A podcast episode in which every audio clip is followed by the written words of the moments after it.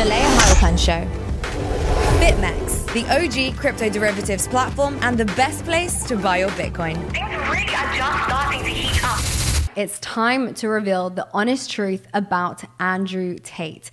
My name is Layah Heilpern, and before I get into this video, I do want to let you know that this particular episode is sponsored by the cryptocurrency exchange BitMEX. So if you want to buy some crypto, you want to buy some Bitcoin, then pick BitMEX. So I'm going to leave the links for you in the description below. So make sure when you buy your Bitcoin or buy your crypto, you pick BitMEX. I want to make this video to address the truth about Andrew Tate. I want to tell you who he is based on my personal experiences with him. We did an interview together, which has actually got 2.1 million views. So if you haven't seen that, I'm going to leave the card for you here and also links again in the description below. So definitely check that out. I've actually met Andrew on several occasions. The first time I met him was in 2020, so two years ago. We met in Romania, in Bucharest, through a mutual friend, and we all went out for dinner together. He turned up in a Lambo, which was pretty cool. Um, he was there with his girlfriend. I was there with some friends, and we all had dinner, and we all had a really, really nice time. We spoke a lot about crypto. We spoke a lot about COVID. We spoke a lot about all the crazy things that are going on in the world at the moment. He asked me my opinion on it. We had a really nice intellectual conversation. He wasn't rude to me. He wasn't inappropriate with me, and he was very gentlemanly and very friendly. We then ordered some food. He said, "Please order anything you like." He was very polite and friendly to the waiters and waitresses, which I think is also um, a sign of somebody's character.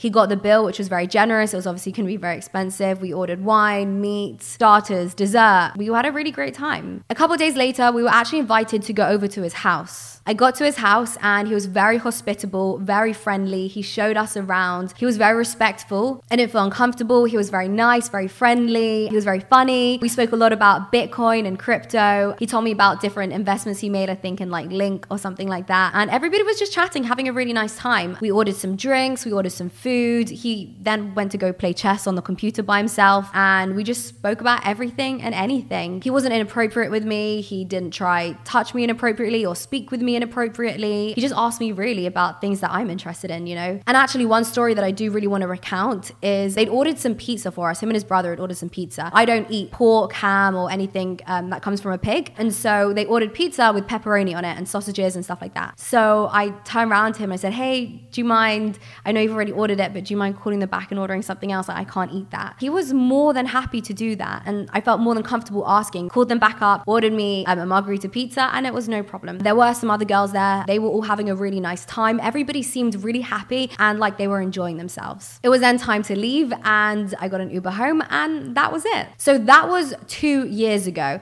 Fast forward to September 2021, we hadn't really spoken, but he actually dropped me a text message saying that he was going to be in London, where I was based at the time. Um, do I want to come out and meet him and just catch up? So I actually went to go meet Andrew, his brother, and some of their friends um, in Knightsbridge. So I went by myself, I got an Uber, um, and I went to go meet him. I decided to go by myself because I felt fully comfortable. I trusted this person. Um, I met him twice. Um, I've had conversations with him, and I trusted him. He was very gentlemanly. He welcomed me. I sat next to him. We spoke a lot about my book, actually, which he said he was going to buy and, he never did. So that's my only, up to this point, that's my only bad thing I have to say about Andrew. He said he was going to buy my book, Undressing Bitcoin. I'll leave the link in the description, but he hasn't bought it yet, but he said he was going to. So, Andrew, you need to buy my book. You promised me. Other than that, we ordered every, well, he ordered every single cocktail on the menu. He ordered me a, a cigar to smoke. I never smoked a cigar before. And again, we just spoke about the world. We spoke about the last two years. Nobody was misogynistic. Nobody made any uncomfortable jokes. Nobody tried again to touch me inappropriately or anything like that. Absolutely not. Everything was very nice. I felt very comfortable. And his brother had a nice young girl that was there. She seemed very happy, like she was enjoying herself. Then eventually I decided that I wanted to go home. And Andrew walked me out, got up like a gentleman, walked me to the front of the building, and he ordered me an Uber home. And he ordered me an XXL executive, the most over the top, extravagant Uber there is. He paid for it. And he said to the Uber driver, This is my wife. Please make sure you look after her, make sure she gets home safely. Otherwise, he'd have him to deal with. I thought that was very, very nice. Um, he was being very gentlemanly, making sure that I got home safely, which is totally different and in contrast to what social media is saying about him. They're saying that he hates women, he abuses women. Um, and clearly, none of that is true in my personal experience so far. I've been with him alone, with his brothers, um, and nothing negative has happened. I've always felt very protected and very comfortable. And he texted me to make sure that I got home okay. Andrew says that women are the most precious things on the planet and they need to be protected. And that certainly felt true. It felt like he really meant what he said. So that was September 2021. So fast forward to December 2021.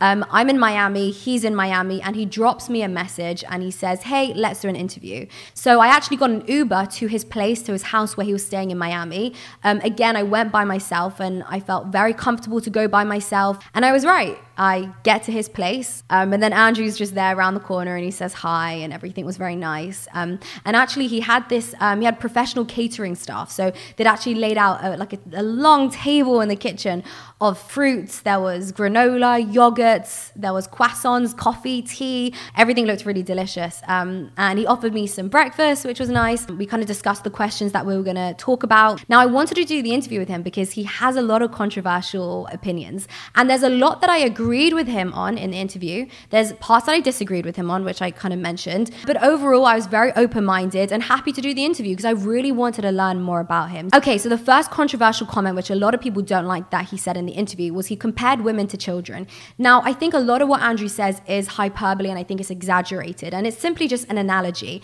No, he doesn't literally think women are children. If he thought women were children, he wouldn't be sleeping with women. He's basically saying women are not men, women are delicate, women are emotional, women need help, whether it's emotional support, whether it's physical support. You know, we need attention. And all of these things, I agree with him. He said that women are difficult to travel with, and I understand that. You know, we get hungry, and if we're not fed, we get hangry. So I understand when he says women are children. We're emotional, we need emotional support. And I think the older I get, the more I value men, the more I understand how men can provide stability, emotional stability. They're that anchor to reality, which I think women really need. But like I said, you got to take what he says with a pinch of salt. He's a marketer, it's hyperbole, it's going to be exaggerated. Okay, the second point is the whole thing about monogamy. He says when you're a high value man, you can have as many women as you want. Now, I agree. I don't necessarily think this is ethical or unethical, but I think it's true. You see some of the mo- the richest, most successful men in the world, they have multiple women because they can. Now, here's the distinction and the important point to make.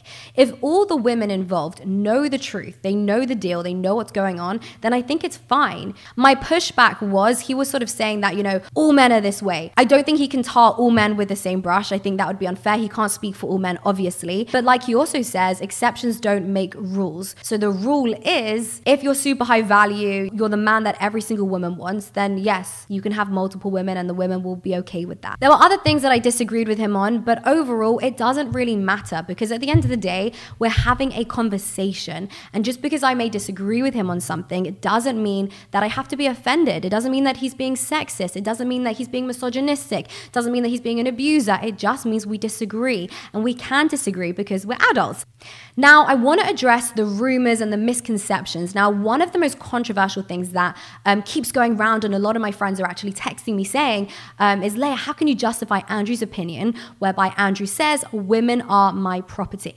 Now, are women the property of men? It's a great question. Now, again, I think that statement is hyperbole. I think that it's um, an exaggeration of um, a greater sentiment, essentially, in that it's the man's responsibility to provide for her, to lead her, to protect her. That's sort of why he would say women are a man's property. You don't have to be offended by it. It's also a, a, not a new concept either. It's why the father walks the woman down the aisle when she gets married. It's always going to be a man that walks the woman down the aisle and gives her over to her husband. Since the dawn of time, women have been men's property, but not in a negative way, in a way that it's the man's responsibility to always look after her, always provide for her, always to make sure she's okay, she's safe. I think that's beautiful. I think we're trying to be offended by something which actually is a very beautiful concept. In fact, the kind of man that I'm looking for is a man that will also consider me to be his property because when I'm his property, he's going to make sure nothing bad happens to his property. The same way a man protects his car,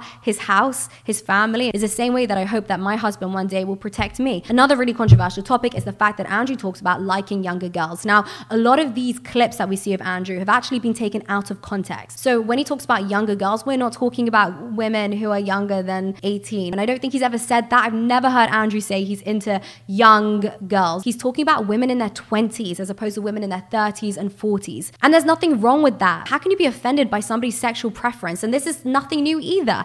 I think a lot of this stuff with Andrew, he's saying what everybody else is thinking. Men, since the dawn of time, have preferred younger women for whatever reason, and that's okay. Women have always dated older men. Nobody's ever had a problem with that. The kind of man that I'm looking for is a man that's going to be in his 30s because I need certain things, and I know that I'm more likely to find that in a man in his 30s. I remember when I was growing up and I was 19, 20, 21, and I'd be wanting a man that was 25, 26, and the men my own age would be really hurt and offended by that. And there's nothing you can do about that. I didn't like guys my own age the same way men don't like women their own age. They date down, women date up. This is just reality and it's not a big deal. And I think actually Andrew is doing uh, a great good for women and for feminism. I think Andrew's actually the greatest feminist if you think about it. And I've actually texted Andrew and I told him women, girls that are 15 years old um, in 10 years time will have will have a big thank you to say to Andrew because the guys that are currently 25 are consuming his content and learning how to be a man, you know?